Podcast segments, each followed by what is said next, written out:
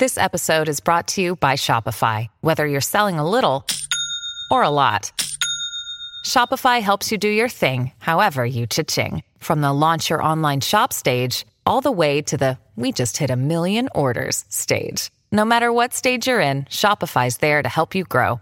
Sign up for a $1 per month trial period at shopify.com slash special offer, all lowercase. That's shopify.com slash special offer. Boom, boom, boom. Hey, everybody. Welcome to the best thing that, uh, well, probably will ever happen to you, really, if you think about it. It's called Coffee with Scott Adams, and a lot of people are getting addicted to it all over. From the children walking out of school in Oakdale to the freedom truckers and the freedom convoy up in Canada, trying to claw back some human rights from their overreaching governments. We'll talk about all that. But first, the simultaneous sip. What do you say? What do you say? Oh, how about uh, grabbing a cup or a mug or a glass, a tinker, Chelsea stein, a canteen, jug, or flask, a vessel of any kind. Fill it with your favorite liquid. I like freedom. And join me now in the uh, for the unparalleled pleasure, the dopamine of the day, the thing that makes everything better. It's called the simultaneous sip. Go. Oh yeah. Oh yeah. So, yeah, Facebook slash Meta is having some stock problems, and um, first of all, I don't own any direct Facebook stock, so I like to mention that. You should remind me to tell you that if I ever forget, if I'm talking about a big company, because I think that's always fair. Um, but I don't have any Facebook stock, and here's the reason. I don't know any kids who use Facebook. Am I wrong? Show me some kids using Facebook, and I'll be all in on that investment. this, is, this is something uh, I heard long ago. I, I, don't think I'll give an attribution for it. But uh, it was a long time ago, and a, a very skilled investor once said, don't invest in anything a kid wouldn't use, meaning that it's not going to be around that long if, if kids have already rejected it for whatever reason. So now they might use they might use the metaverse. I think uh, I think Zuckerberg is always maybe underrated for how good he is as a as a leader and CEO and and all the rest. I mean, how many people how many people were as good at being a startup person as they were at running an enormous company? There are not too many people like that, right? Michael Dell, probably uh, Bill Gates. Yeah, yeah, Elon, Elon Musk. Right. Yeah. There. So when you hear about somebody like that, it sticks in your mind. All right. Um, here's a tiny little story that could be gigantic. Uh, this will sound like oh a little little technical breakthrough maybe, and you know these technical breakthroughs you always have to judge them with a grain of salt, right? Will they ever turn into anything real, or is it just a sciency article? Well, here it is. The, um, this was tweeted by uh, Bitcom Texan. And uh, says that MIT engineers create the, quote, impossible new material that is stronger than steel and as light as plastic. So it has something to do with, uh, I don't know, two or three dimensional polymers and blah, blah, blah. So apparently there's a way to construct a material. Um, and of course, the hard part would be could you ever make that industrial uh, production? Right? So it's probably reduced to an engineering problem at this point. But imagine what would happen to, oh, let's say, everything. if you could make something without steel that was better than steel and way lighter, like way lighter, everything changes, right? Suddenly, um, what can you carry with a drone? Well, a lot more, because the drone itself won't carry it, won't weigh much. And the things you're carrying might not weigh much. what about guns? Is somebody going to make a gun out of this? And if you did, would it show up on an X-ray? I don't know. Beats me. Does do polymers show up on X-rays? Um, think about what would happen to climate change and our need for energy in general if we start putting out cars that weigh, I don't know, half as much. Could we make engines out of it? What would happen if the car doesn't weigh much more than the people who are in it? I mean, what does that do to your gas prices or your electric prices by then, I guess? So this is one of those tiny little stories that tell you why you can't predict anything. you know, when, when I hear that the uh, climate change uh, prediction models are telling you what's going to happen in 80 years, there's nobody who's worked with prediction models who thinks that's even a thing because of this and all of the other things that will be developing between now and then. You know, maybe we get hit by a meteor. Maybe we have you know contact with an alien force. Maybe uh, the AI singularity is reached. Maybe actually that's almost a certainty. Think about this. Here are two predictions that all the smart people would agree on. Now, when I say all the smart people, that's not that doesn't mean they're all right. I just mean the, the people would be generally considered society's wisest, most informed people. They would say that climate change is going to get real bad based on the models. And they would also say that AI will reach a singularity, certainly within 80 years. I don't think there's anybody who thinks it's going to take that long. But what, what good does a uh, climate change model prediction have if somewhere in that period, and probably almost certainly, way closer to the front than the back, AI is going to reach what's called the singularity, in which the AI can learn on its own. And once the AI can teach itself, and it becomes, you know, self-growing, it becomes almost instantly, you know, omnipotent for all practical purposes, because it would know how to control humans in a variety of ways. So if it wanted to, it could hypnotize us, brainwash us. Uh, it could blackmail us, you know, by saying, I'll turn off your power. It could do anything. So what good does a climate change prediction that goes 80 years ago, you know, what good is it if our ability to predict goes absolutely blind a day after the singularity is reached? Does everybody understand that? Our, our human ability to predict anything we will go completely blind because whatever happens when AI becomes a super entity, we don't know. There, there just isn't any way to predict that. It, it's sort of like um, people saying that I was reading the minds of somebody who's smarter than I am. And I'm thinking, if I could read the mind of someone who's smarter than I am, I would be as smart as them because I would just look in their mind and say, well, I don't even have to think for myself anymore. I'll just look in the mind of you know, somebody smarter. What is Jordan Peterson thinking about this? I'll just look in his mind, just adopt that view. So anyway, if, if we could figure out what AI, a super entity or a super intelligence would do, we would be super intelligent. But we're not. so it's, it's just a blindness that's probably, what would you say? Is there anybody on here who's got enough AI experience to predict when the singularity will be reached? 10 years? I, I think 10 years is at the outside. What does anybody say? Because the, the thing with this kind of prediction is whatever happens, let's say I say it's going to happen in 10 years. Whatever happens in the last two of those 10 years will probably be more than happened in the first eight.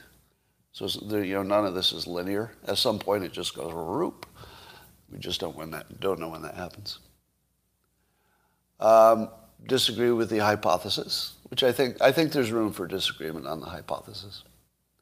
I, I also think that humans will rise to the challenge because we see it coming.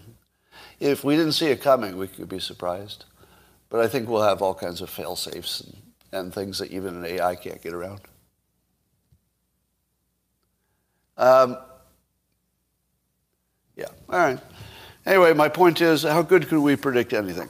Speaking of not being able to predict anything, the job growth number was through the roof, like incredibly positive, and uh, the experts had said it was going to be dismal. How long have people been predicting economic things? That's, that's something we we should be pretty good at, right? If we can predict anything, we should be able to predict what the next jobs report will be. Because the next jobs report is what, every week or is it every month? But whichever it is. The, the point is that's a pretty short period of time. If you can't even guess the job growth number, when almost everything that's a factor is reported and there's data available, you can't even get that right? They were, they were off by a mile. and they don't even know why exactly. Nobody's exactly sure why. So we can't predict uh, climate change because the AI. We can't predict economics, even the most basic stuff, how, mu- how much job growth within the next few weeks. That, that is really basic. We can't even get that. Yeah, well, we, the experts can't. So that included uh, Goldman Sachs and J.P. Morgan. Uh, we're off by a mile, I guess. All right, are you uh, watching the update of the kids in in mask cages um, in Oakdale, a school district area in uh, California? So, as you know, the first part of the story is that the kids um, without masks were told to stay in this cold, unheated a gymnasium, I guess. But they, quote, escaped. so the news is saying that they were barricaded in and then they escaped. And then I saw a picture of the barricade. Did anybody see a picture of the barricade that was barricading the doors so they couldn't get out? the barricade was on the inside. Just look at the picture. I think the barricade was on the inside. And it was just folding tables. It would be like one folding table that was leaned against the doorway. It wasn't even leaned against the door. It was leaned against the doorway. now, I think all it was was like putting up orange cones, basically.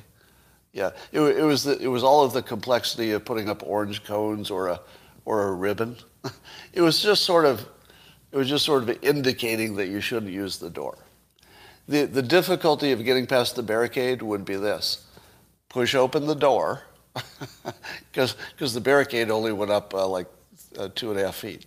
So just push open the door and then step over the two and a half foot barricade. so here's the funniest part. Apparently, it took the kids a while to figure out that they could escape. Because you know what you can't do in California? You can't physically constrain a teenager. Did you know that? Now, now, law enforcement could if they caught them in the act of a crime, right? And depending on the crime. But in California, you could walk into Walmart with a big old bag that says bag for stolen items.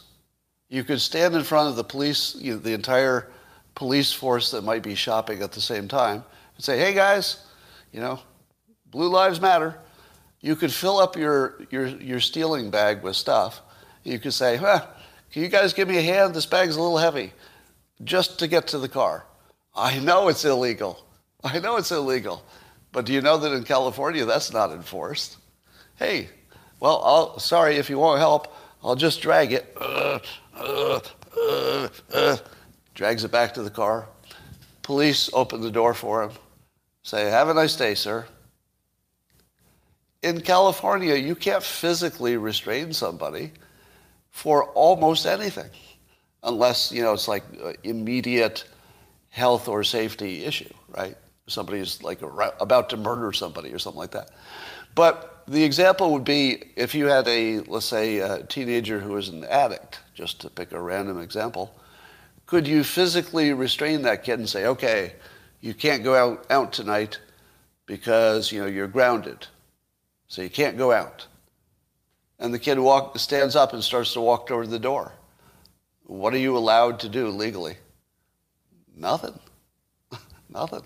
You, you, can't, you can't physically restrain a teenager in California for anything short of like the most dangerous stuff immediately happening.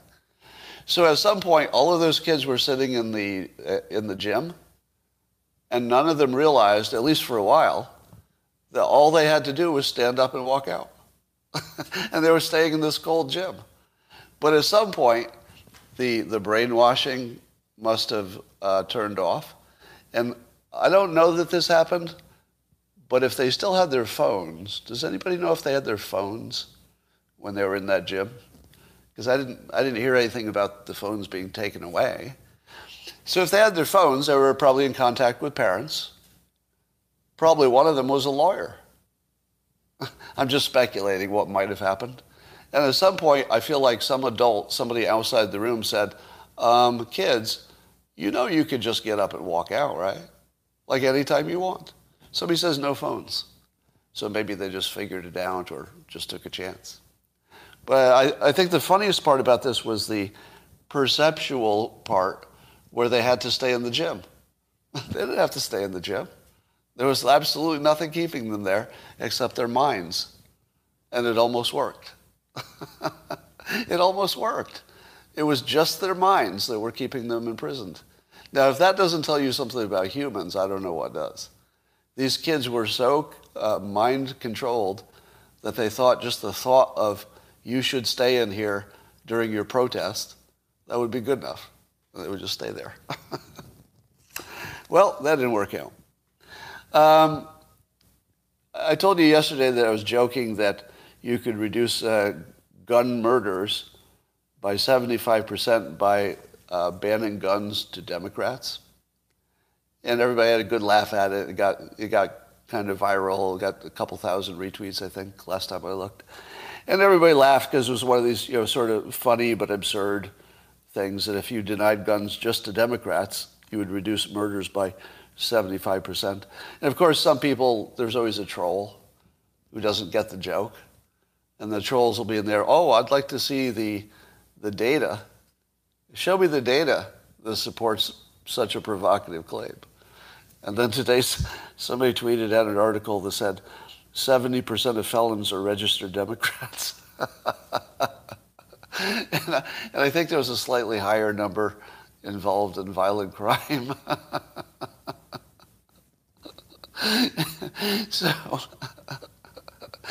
yeah, I've told you before that uh, one of the things that happens if you do data analysis for a living, which I used to do for years in my corporate life, you get this weird ability to predict things that you shouldn't know anything about, and you're not even sure why. You just uh, you just sit there in a chair and go, I don't know. I think about 75% of crime would go down if you got rid of guns from just Democrats. And uh, turns out, might have been kind of close. might have been close. So the uh, Republican uh, National Committee, the RNC, they, uh, they censured uh, Cheney and Kinzinger, their own Republicans, for their involvement in the January 6th panel. What do you think of that? Do you think that that was appropriate? Now, I think it's fair to say this was purely political act. So, you know, t- to the extent that it was a purely political act, it's neither right nor wrong. It's, it's just a political act. But I just wondered if you liked it. um, so some of you liked it, some not. Now, I, I kind of get, I see both sides. That This is one where, first of all, it's not important in any way, right? Can we all agree it's not important? This is the least important thing, is censoring, Republicans censoring their own. But I would say that I like it as a messaging thing. It has no impact on the people getting censored. But uh, I like the way it frames the January 6th thing as a fraud. Because that's all it really does. It's, not, it's even not about these two people so much. I mean, I guess it is, you know, punishing people who are you know leaving the the orthodoxy or something. But um, I just like the way it frames the issue for the Republican side. That the January 6th thing is so ridiculous that you would get censored even for being involved in it. Because it's so obviously a propaganda thing, which is not to say there's no truth within it. So just for the benefit of the trolls who will rush in, Obviously, bad things happened on January 6th, and I think it's perfectly good that we find out what happened. But I don't think that's the point of it. The point of it is just propaganda, right? So, uh, if you get if you have two Republicans who participated in something that's just naked political propaganda, uh, censoring seems seems a fairly uh, mild thing to do. But again, it only, it's just a messaging thing. All right. Um, so there's a news story that I believe is going to turn into uh, some form of fake news. And it is that uh, Spotify has deleted some, some many dozens of uh, Joe Rogan episodes from their library. And it included people who are, you'd think, relatively, um, relatively safe. You know, they're not doctors claiming things that other people disagree with. So some of the people would be like uh, Michael Malice, some of his episodes, uh, Gad Saad, and even Tim Ferriss. Now, what in the world could Tim Ferriss have possibly said that got him pulled off? Maybe something about psychedelics or something like that? I don't know. Um, or who knows? Who knows? But I think what we're going to find out is that the reasons things got pulled off uh, we might be surprised. So I would say at least wait to find out why they were pulled off. So I heard something on Twitter just before I got on about some of them might have included the N word, obviously not used, you know, uh, without knowing anything about it. It's obvious it wasn't used in a derogatory way. They may have been talking about the use of it or something like that. But um, I don't know that that's the whole story. Seven, 71 episodes, somebody says. Dr. Malone used a Dilbert cartoon in a recent Substack post. Is that true? That would be interesting. um, okay, well, once again, I end up being connected to some major show. Well, I was a little bit disappointed that when I checked the list of the 71 or so episodes, and by the way, you, there's a website that just tracks whatever's been pulled out of the Joe Rogan library.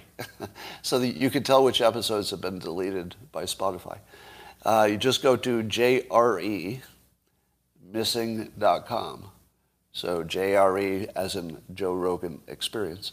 jremissing.com. So I went there and I looked for my name, you know, because I, I was interviewed once, appeared on um, the Joe Rogan Experience once but I did not get banned, and uh, I was instantly disappointed because I don't know if you've met. Uh, has anybody noticed this? But I like attention.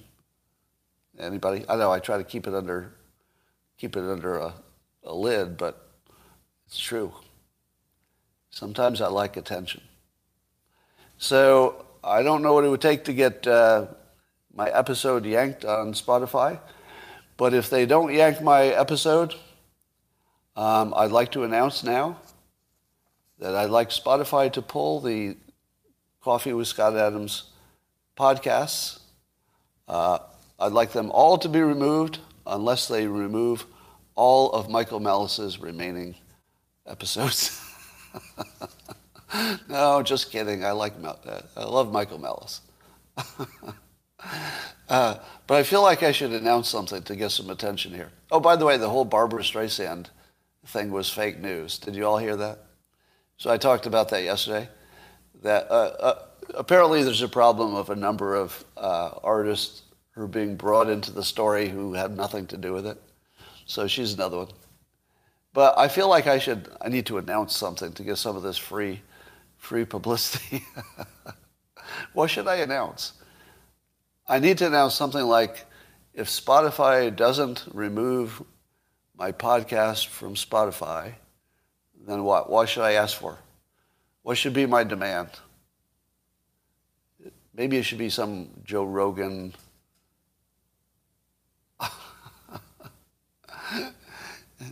oh, by, by the way, here's a uh, somebody mentioned my head warts. uh, I'm going to uh, just take a mild detour here. Years ago, I learned one of the most important things I've ever learned in my life. It was somewhat accidental. Um, I had laser uh, treatment on my face for something called spider veins, you know, little little red veins you can see on the surface. And just so just for cosmetic reasons, I had them lasered years ago. And with the old laser, the old lasers, it would look you just turn purple and it would look like you got punched. So I knew before I got it that I, I didn't want to go in public for a week or so, maybe longer, because you just look like a monster. You know, you look like you you just been in a cage fight basically. And it took me exactly two days to be so bored just staying in my, my home that I said, oh, screw it. I'll go out, and if people look at me and mock or whatever they do, I won't be bothered. I'll, I'll get over it. And then I went out, and I, I believe I went to the mall, you know, where there are just tons of people. And I kept waiting for all their, their stunned and horrified reactions. And you know what happened instead? Nobody really cared. Nobody. Nobody asked me about it. Nobody appeared to be staring. Nobody appeared to have any reaction whatsoever at all. And I literally was walking around like a monster. Now, that was one of the most incredible, impactful experiences of my life. Because my prediction would have been that people are going to react and then that's going to make me feel bad or inconvenience me or something. And absolutely nobody cares about stuff like that. So your your comment about you can see these you know these imperfections here. Um, I had a, a, very a very simple uh, dermatology treatment where they take this frozen stuff and they, they spray your head or whatever part of your body if you've got any kind of gross or any you know age spots or things that don't belong. And somehow, and this is the most amazing thing ever, this can of of cold, whatever spray this is. Somebody in the comments will tell me what, what it's made of. This, this freezing thing that they spray on you somehow can identify what doesn't belong. Liquid nitrogen, is that it? Somebody's saying liquid nitrogen. But I don't know how it does it. But these are not just, uh, I'm not talking about precancerous, these are not um, all precancerous treatments. They're just things that don't belong and they have a variety of names, you know, like a keratosis this or a maturity spot that or whatever. But somehow, this freaking magic nitrogen spray sprays, they just, all they do is they like cover your eyes and they just go, and all of your good skin completely ignores it. Completely ignores it. And anywhere that there's something that doesn't belong, is it like nukes it, and then you have to wait a while for you know it to heal. How the hell does it do that? I mean, seriously, how the hell does it do that? And I thought, here's another one of those things that should be a business by, its own, by itself. So for $250, somebody took a, a spray can and went for all of less than 30 seconds. And I paid $250 for it, and I'm a perfectly happy customer. How much training do you need for something that if you don't get it into your eyes, you're perfectly good to just spray it anywhere. Well, don't listen to my medical advice. Anyway, it's a weird uh, experience. All right. Uh, did y'all hear the story about the uh, GoFundMe? So the truckers, the Canadian truckers, the Freedom Convoy, uh, somebody started a GoFundMe and it got up over $9 million to support the truckers, you know, feed them and give them logistic support, I guess. And GoFundMe decided that they would um, suspend it and not, not give the money to the GoFundMe organizers. But because they had problems with the organization that are a little vague in my mind, uh, they decided at first, and by the way, they've revised this.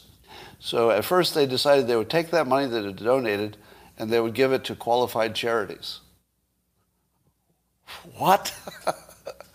I, I read this story and I thought, I can't be reading this right. I couldn't possibly be reading this story right. Because of all the ridiculous, amazing, jaw dropping, effed up things you've ever seen in your life, has anything been as ridiculously effed up as that? Now, as you might imagine, the public exploded, because it's just ridiculous. And uh, by morning, GoFundMe had reversed, and they said, oh, you know, due to public outcry, we're going to automatically refund it to the people who donated it. Now that's a little better. how about how about they should have had automatic refunded as maybe option A? In what world is option A, we'll take the money you intended for something else and we'll decide what to spend it on? In what world did anybody in that company get together and have a meeting and they all talked about that and they said, you know, here's what we're going to do. We'll just take the money that very passionate people who are exactly the kind of people who complain because they are literally supporting protesters. That's what we're talking about. We're going to take that money and what do you think? We'll just say we'll just give it to charities that we think are good. Everybody in the room, you okay with that? And then what did the other people in the room say? Was there anybody else in the room at GoFundMe, just one person who said, I, I hear what you're saying, but in my opinion, that would be the dumbest thing any company could ever do in the history of dumb things. Just one person's opinion. Did anybody do that? aren't, you, aren't you genuinely curious what the meeting sounded like? I mean, if, if I could get an audio of that meeting, because at some point the executives had to talk about it, right? It wasn't one person's decision. How in the world did that meeting go? because I don't think, do you think you could meet one person in your actual life who thinks that was the best way to handle that? It's literally an online company, and they couldn't figure out how to reverse charges? what? That's their whole business. Taking charges on stuff and presumably reversing them sometimes. Well, and then people uh, reasonably asked, uh, did you do the same thing for Black Lives Matter or uh, Antifa when they had their GoFundMe's? And the answer is, nope. Apparently, uh, GoFundMe thinks they can pick winners and losers here. Now, uh, you realize that uh, GoFundMe is only two letters away from GoFuckMe. And there's a Robots Read News uh, comic to that, to that degree uh, on Twitter right now. You can see it. All right. And uh, I guess the convoys are, the convoy idea is growing. Now there's a massive freedom convoy in, in Helsinki uh, outside Parliament. So there's more of that going on. Now, that's, that's some of the news going on. And as you know, um, at the moment, the president is a Democrat and Congress is controlled by Democrats. Am I right? That Democrats control Congress and the president. And for over a year now. And so uh, Joy-Ann Reid from MSNBC uh, tweets this in the context of Democrats being in control of the government. She tweets, uh, fascism, fascism isn't coming to America, it's here. Now, Dr. Interracial pointed this out to me. Thank you, Doctor. Dr. Interracial. Um, what, what is wrong? What, what is going on? Now, my best guess about why this kind of perception could happen is that once you get, you know, a narrative in your mind, you just can't get rid of it. Even when all the facts change, you can't get rid of it. So, what's up with that, huh? Let me tell you what's up with that. There is a uh, new study, or a little scientific finding, I guess, that matches what uh, I learned 40 years ago in hypnosis class, actually. But science is catching up. It's the difference between what we actually perceive and then what we remember we perceived. And if you don't understand what I'm going to explain now, there's a whole lot of the world that won't make sense to you. It's one of the most basic things you have to understand about your, your reality and your place in it. And it goes like this. Roughly speaking, if you're watching a tennis match and you're trying to decide, or even playing one, you're trying to decide if that tennis ball hit a line or was inside or out. This is approximately what your brain sees. Right? Now this is just you know, my strange representation. But you don't actually see the ball hitting the line. And, and we know that. Like that's been studied specifically. You might see the, the ball before it hits the line, you might see it after, but the point at which it hits the line is almost always imagined. it's drawn in. Your brain fills in blanks. And then you have a clear memory of it because you're arguing it. And you're saying, that, that was clearly in, and your, your opponent is saying, I saw it and that was out. That was out. Now, both of you have a perfectly clear memory because what you remember is perfectly clear. It's just that there was never any input that matched what you perfectly remember. So, some people will look at this mess and their, their brain will create a fairly accurate story, which you could determine by having it videotaped and playing it back. So some of them would, know, maybe even by accident, interpret it exactly right and they would know where the ball hit. Other people would have a perfect memory, a perfect memory of something that didn't happen. Now you have to understand that this is how all of your life is. It's not restricted to these little fast-moving objects or it, so it has nothing to do with the nature of tennis balls or the speed they're going. This is an analogy for everything all the time everything all the time is scant little information coming through your five senses. And then your brain is, a, is sort of a movie making delusion generator. And it gives you this perfect memory that you could even draw a picture if you were a good artist. You could draw a picture of what it looked like, but it's not based on an actual memory. It's based on an illusion. Now, um, I did a, uh, tweet today uh, asking people how many of them think that I, quote, uh, trusted the government and um, encouraged you to get vaccinated. Of course, that never happened. And those of, those of you who've watched me for a long time know it didn't. But why do so many people believe they saw it? They have a clear memory of me being a, a vaccine Nazi and pushing the vaccine and, and trusting the government. Why do they have that such a clear memory of it? Well, it's this. It's exactly this. Some of them saw, you know, a couple of dots, and then they said, oh, those two dots, I will take from that and form a perfect memory of you being a certain kind of way. And others saw, you know, the, the larger context of what I was doing, and even some of them saw something that wasn't happening. But the majority of you who watched most of my content got at least a view that matches my own. I'm not sure if anything, anything's true, but at least it matches my own. So, uh, and one of the questions people ask me, by the way, is why do I spend so much time responding to critics on social media? Any of you ever have that question? Like, why, why does it, why does it seem like I put so much energy into that?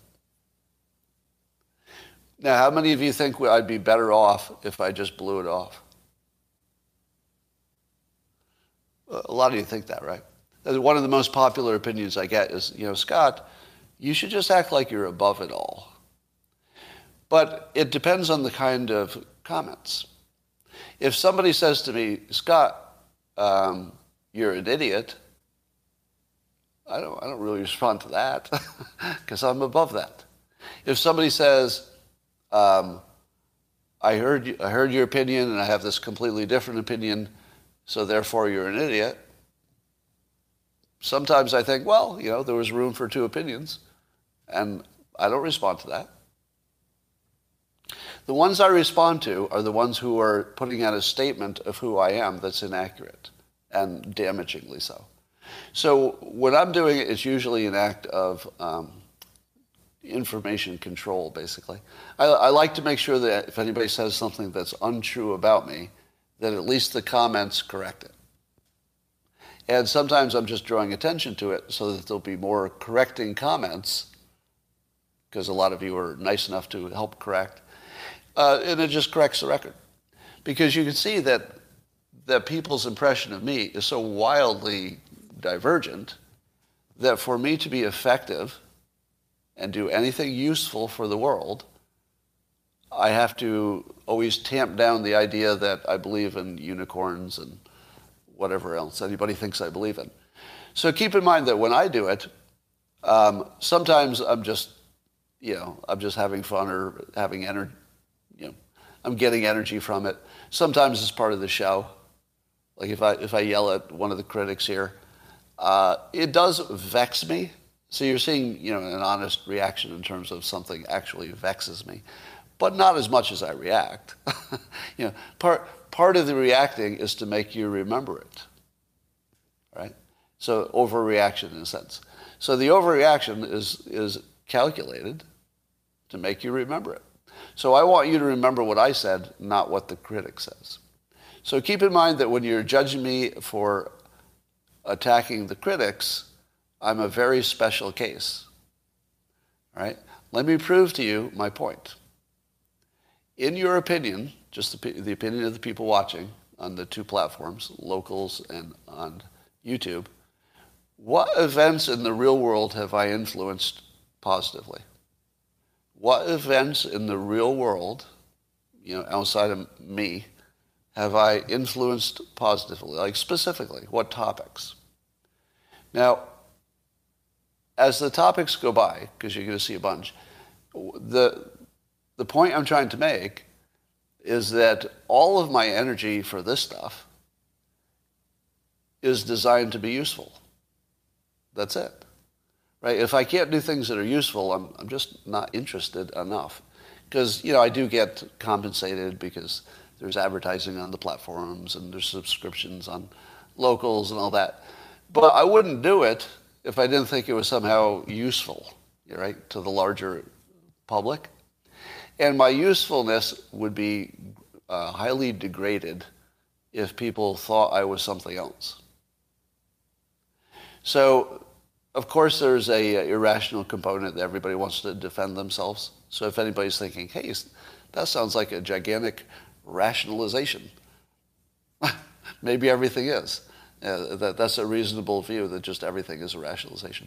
But it is also nonetheless true that if you like the fact that I've had influence on any topics, and you like that influence, that you're better off if I stay credible than if I let people define me.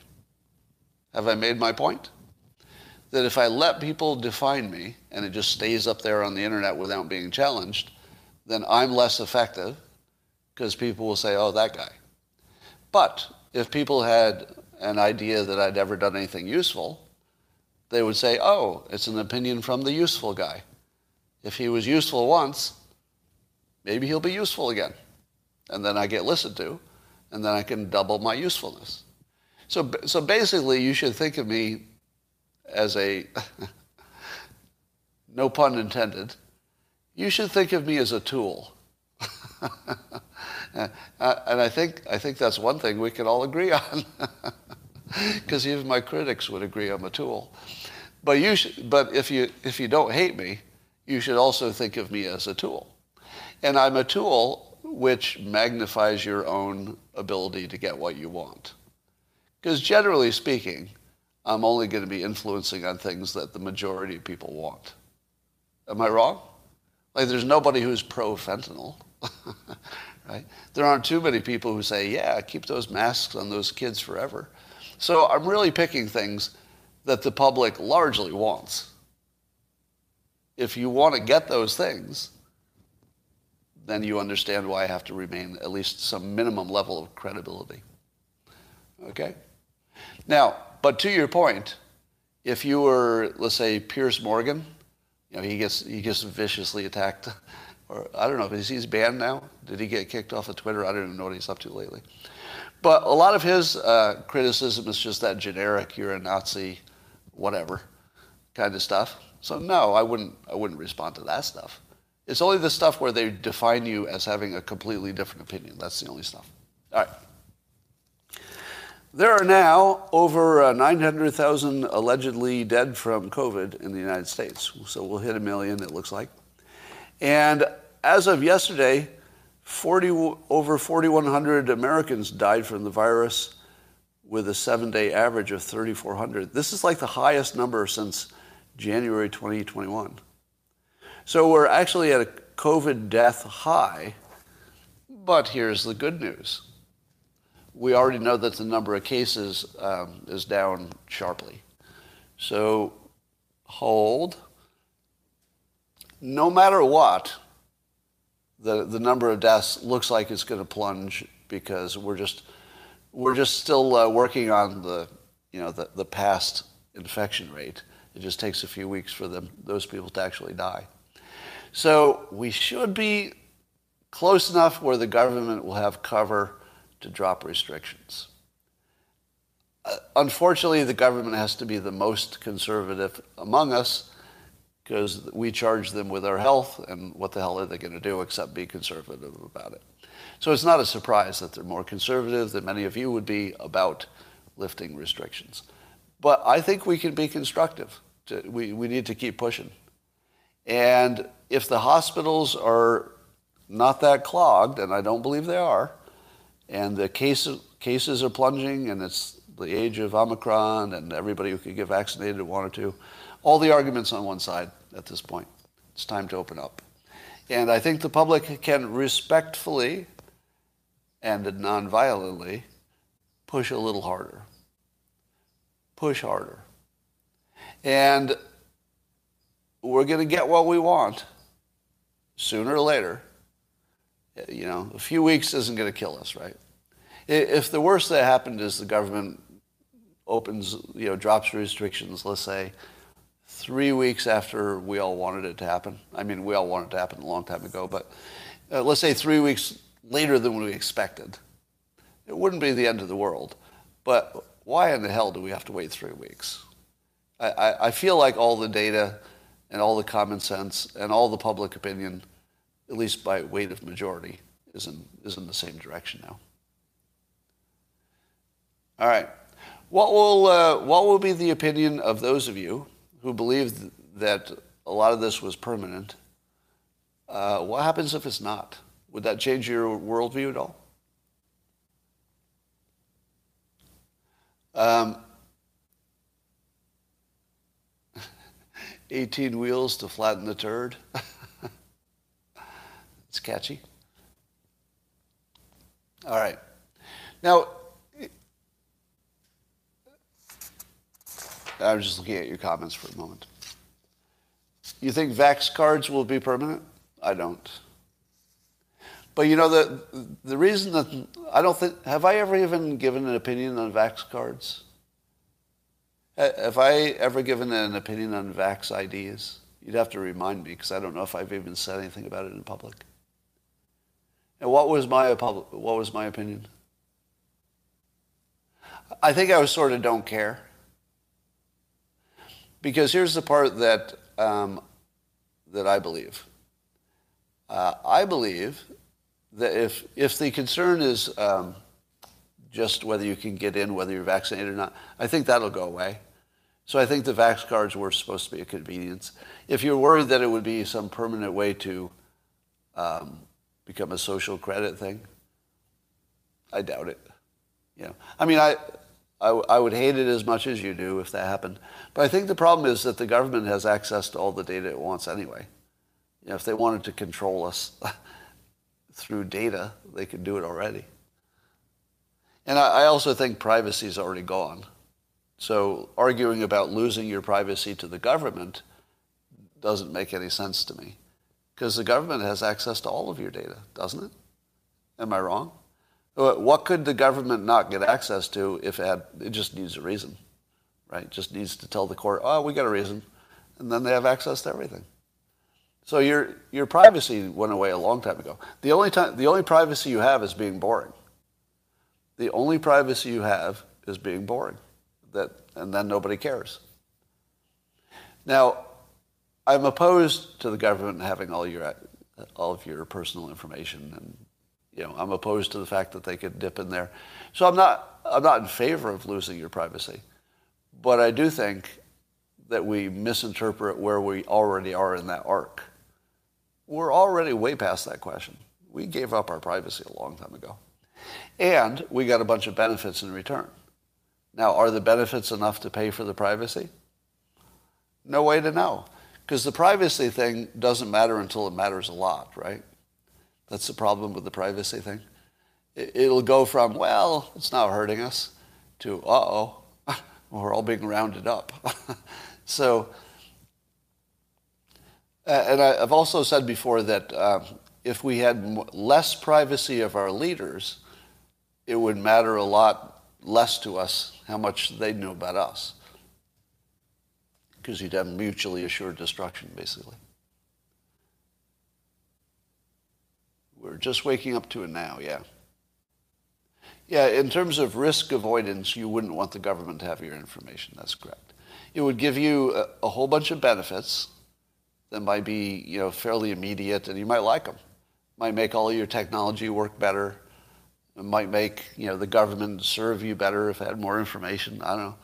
But it might solve crimes, and you might like that if you're not a criminal.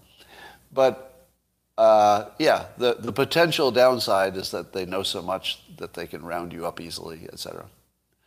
But what happens when we get into a world where one person can destroy a government? Because we're pretty close to that, aren't we? How hard is it to make deadly uh, chemicals that would create your own? Oh, I don't want to give any ideas. Scratch that. Let me get more generic. Let me be more generic. We are entering a phase where anybody can kill any, anything, unfortunately. Now, I don't have to mention all the ways that they could do it because that's the part I started to say, but I think that would have been irresponsible. We're, we're get, reaching the point where an individual will be able to do damn near anything in terms of destruction, but also a point where one individual could overthrow a country. Am I wrong? Do you think you couldn't find one individual who could overthrow a country? Look at what one person has done recently. Yeah, Joe Rogan, maybe. You all saw the video of that one uh, uh, very leader-like, probably a senior in high school, organizing the anti-mask protest in uh, Washington State.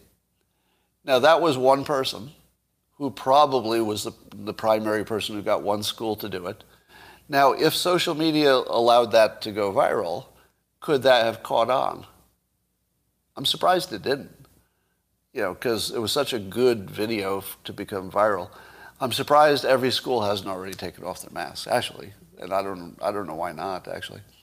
But you could, you could see how close it was for one high school student to change the world. You can see what Greta Thunberg has done, you know, whether you like it or not. You know, but yeah, one person changing the world is happening all the time, all the time. Um,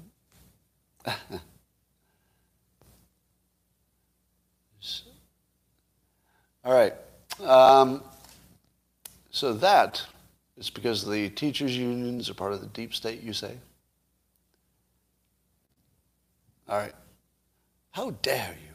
How dare you? Um, so here's the question, getting back to the original point. And I'm sorry for the the big lags when the people are just listening to this.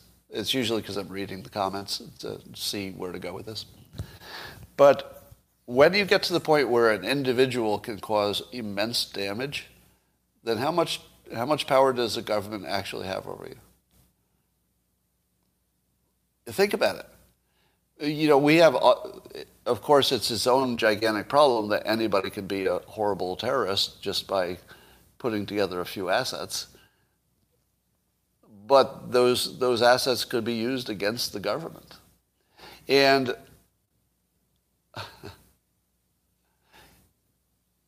yeah. So I'm not, I'm not as worried as you are about the government um, rounding us up or doing something that abusive and getting away with it.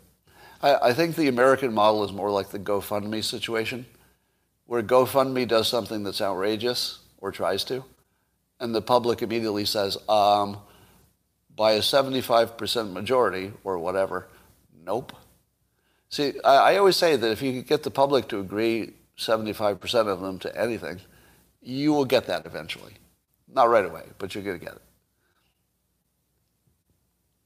They already round us up, but not physically. Yeah, the mental game is going to be the big one, isn't it? You know, the, here's the biggest change in persuasion. I'm not sure if you knew this. But in the old days, you would try to persuade people, and it was hard to know if it worked. Right? You could put advertisements on TV, and maybe they would sell more dish soap or something. But often it didn't. You know, a lot of advertisement doesn't work at all. Some would say most advertisement doesn't even work at all. So we didn't really know what worked and what weren't, what wouldn't. But what's different now is that you could rapidly test any message. You just spray it on the internet. You can look at all the metrics. You can see what's viral, what gets a lot of clicks, what gets engagement, and then you can immediately adjust, do it again. So our ability to uh, to know what works and to know quickly so you can do more of it, and to know what doesn't work very quickly so you can do less of it, puts persuasion in a whole different category. Now, on top of that, we've got a whole bunch of uh, breakthroughs. Like now we can image your brain. We could put you know monitors on your brain and find out what kind of messages have the most uh, uh, impact. On top of that, we have an industry to train you how to do it. You know, the, the book industry and books like uh, um, Cialdini's books about persuasion. So you can read about persuasion, you can learn it, you learn it from me, you can learn it from a number of places. So what used to be closer to alchemy you know, sort of like persuasion was something that felt a little bit more like uh, fake science because you were, you were kind of guessing, and then you were kind of guessing if it worked. Well, I think it worked. But now it's science because now you can say, oh, we've, we've measured this kind of message against this kind of topic, and you know, we'll have to tweak it a little bit, but we'll do that rapidly through A-B testing of messages and then uh, bang. Suddenly, persuasion is more powerful than all of our other weapons. I think we're already there. I think we're at the point where weaponized persuasion, which has been you know, tested and tested, is more powerful than most of our weapons of mass destruction. Um, all right. And of course, why is it we don't talk about persuasion being the, uh, the biggest risk and maybe the biggest benefit too? Why don't we talk about that more? Because the people who would talk about it are the ones who are doing it. They're the ones who are persuading you. I don't, think, I don't think they want to open the kimono, so to speak. Gotta hate that phrase. Um, I don't think they want to show you the mechanism behind their own operation. So they can't show you how persuasion works or even talk about it, because then you would see it in their actual content. Uh, why wasn't persuasion used to get people vaxxed? Actually, the headlines today is that in the UK, they actually used persuasion techniques to what they call nudge, uh, you know, to nudge somebody. Apparently, they did use nudge technology, if I could put it that way the, the understanding of what persuades in, a, in an advertising marketing kind of world. Now, I would say they may have held off the strongest versions of that. It looked like they, they nudged as much as they could nudge without pushback. That's what it looked like to me. Because there are stronger forms of pure per- persuasion. They could, for example, scare the shit out of you, and they didn't do that. You know, they, they, played the, they played the fear thing, they definitely played it, but they didn't go as far as they could. They didn't go full Trump, right? And neither did Trump, by the way. Trump didn't go full Trump either. It, Trump, did you notice that? You know, because Trump had to, he had to thread the needle a little bit. He's got to keep his supporters on his side, but clearly he was also the warp speed guy. So he's got to claim that they work and that it's a good idea. So he, so he was always sort of sort of down the middle, and he dropped his entire Trump-like persona just for that topic. Probably the right thing to do. But let me tell you what real persuasion would have looked like, just so you can imagine what it would have looked like. What it would have looked like, let's say if somebody like Trump had wanted to do it, he would have told you you're going to fucking die if you don't get that vaccination. You know, they would have showed you pictures of, you know, way more pictures of the people dying in ventilators. I mean, they could have scared you to the point where you wouldn't think of anything else. That they, they could have scared you to line up no matter how much you were afraid of the vaccination. They could make you more afraid. Remember when people said there's no way that Trump could beat Hillary because his ratings were so low, his popularity? And I famously said at the time, he doesn't have to get more popular. He just has to make Hillary less popular. and then he did. it was one of the most masterfully strategic you know, approaches you've ever seen. Well, I'm not going to get more popular, but I'll bet I can make her less popular. And then he did. So he would do the same thing with vaccinations. He wouldn't make you less afraid of the vaccination. He wouldn't have to. He wouldn't make you less afraid than you already are of you know, whatever side effects there are of the vaccination. He wouldn't even have to mention it. He would just make you way, way more afraid of the alternative. And no matter how rational you are, if you hear it enough and you see it visually, it's the visual part that's missing, right? When you see the visual, it's, you know, it's a, usually a photograph of a person on a ventilator. Imagine if that was video right? You usually just see a still photo. Somebody's on a ventilator or, or text. They could have gone full video um, showing people on literally dying. If you showed me one video of somebody gasping for breath and dying, and like I was dumb enough to click on it and watch it, I would never get that into my head. And somebody says that it, did happen. But um, I don't remember seeing it, so it didn't get a lot of play. Anyway, but you see the difference, right? You, you might not have noticed until I mentioned it. Well, you probably did. But you did notice that this is one where Trump quite conspicuously decided not to be persuasive. You all see that, right? That was a choice. But if the government wanted you to be persuaded, it didn't even try. In, in my opinion, in my opinion, the level of persuasion that the government used was pretty close to appropriate. Pretty close to appropriate. Because I think they believed that was good. So you do want them to say what they believe is good and you want them to lead on that. But you don't want them to be full out brainwashers. And I think they stopped short of being full out brainwashers in America. They, know, there's an accusation that in Great Britain they actually went too far. But in America, I would say Maybe they off, overshot the mark 10%, but that's not really a crime. Yeah. What about now? At this point, I feel like they're backing off on the vaccinations. And I, I think we'll just end up opening up and we'll probably be fine. We'll hit the million mark for deaths, but we'll probably be fine. All right. Um, and that is all I have for today. Oh, well, let me make one more point because I saw a comment going on. Um, somebody said that the masks are child abuse. Uh, imagine if the public wanted to be better persuaders on the masking of children. We, we haven't even taken a serious try at it because there would be videos of the kids themselves struggling with masks and saying how it destroyed them and begging adults to help them. That's all you need. Just get some, tape a bunch of kids who really, really care about the masks. It wouldn't be hard to find some.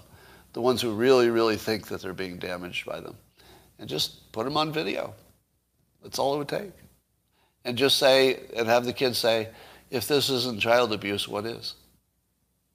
Imagine the child saying it. And by child, I mean, could be 12 years old, right? So imagine a video where the child on the mask says, if this isn't child abuse, I don't know what is. It'd be over in a day. but kids don't know they have that kind of power. And there aren't, you know, and maybe it's a good thing that there are no adults manipulating kids into being part of that messaging. So maybe that's a good thing. All right. The news is not serving up delightful things as much as it should, but I'm hoping tomorrow will be better. And um, So, uh, the que- uh, okay, I have to answer this question. Is Trump naturally persuasive and crazy, or is the qu- craziness just an act? The craziness is just an act. Um, that's my opinion. And, you know, I did meet him. I got to talk with him, and there wasn't any craziness. you know, wouldn't you imagine if the stuff that Trump does in public was also the way he acted in private? Don't you think you'd pick up on it pretty quickly? I don't think he could hide it, right? If, if he was actually that crazy. But in private, it's just talking to a real smart guy who actually shows a lot of interest in you. And I think that would be, the, I think the most surprising thing about meeting Trump in person, maybe not surprising to me, but surprising to anybody I tell about it, is how much genuine interest he had about me. You know, asking about how my business model worked and, and, and you know, insightful questions. People don't expect that of him because of the, you know, the caricature that's, that's painted. Yeah, his, his personal charisma is, is really through the roof. It's, that was the fun part to experience. Yeah, it's entertainment for the base. Correct. All right, that's all for now. I'll talk to you tomorrow.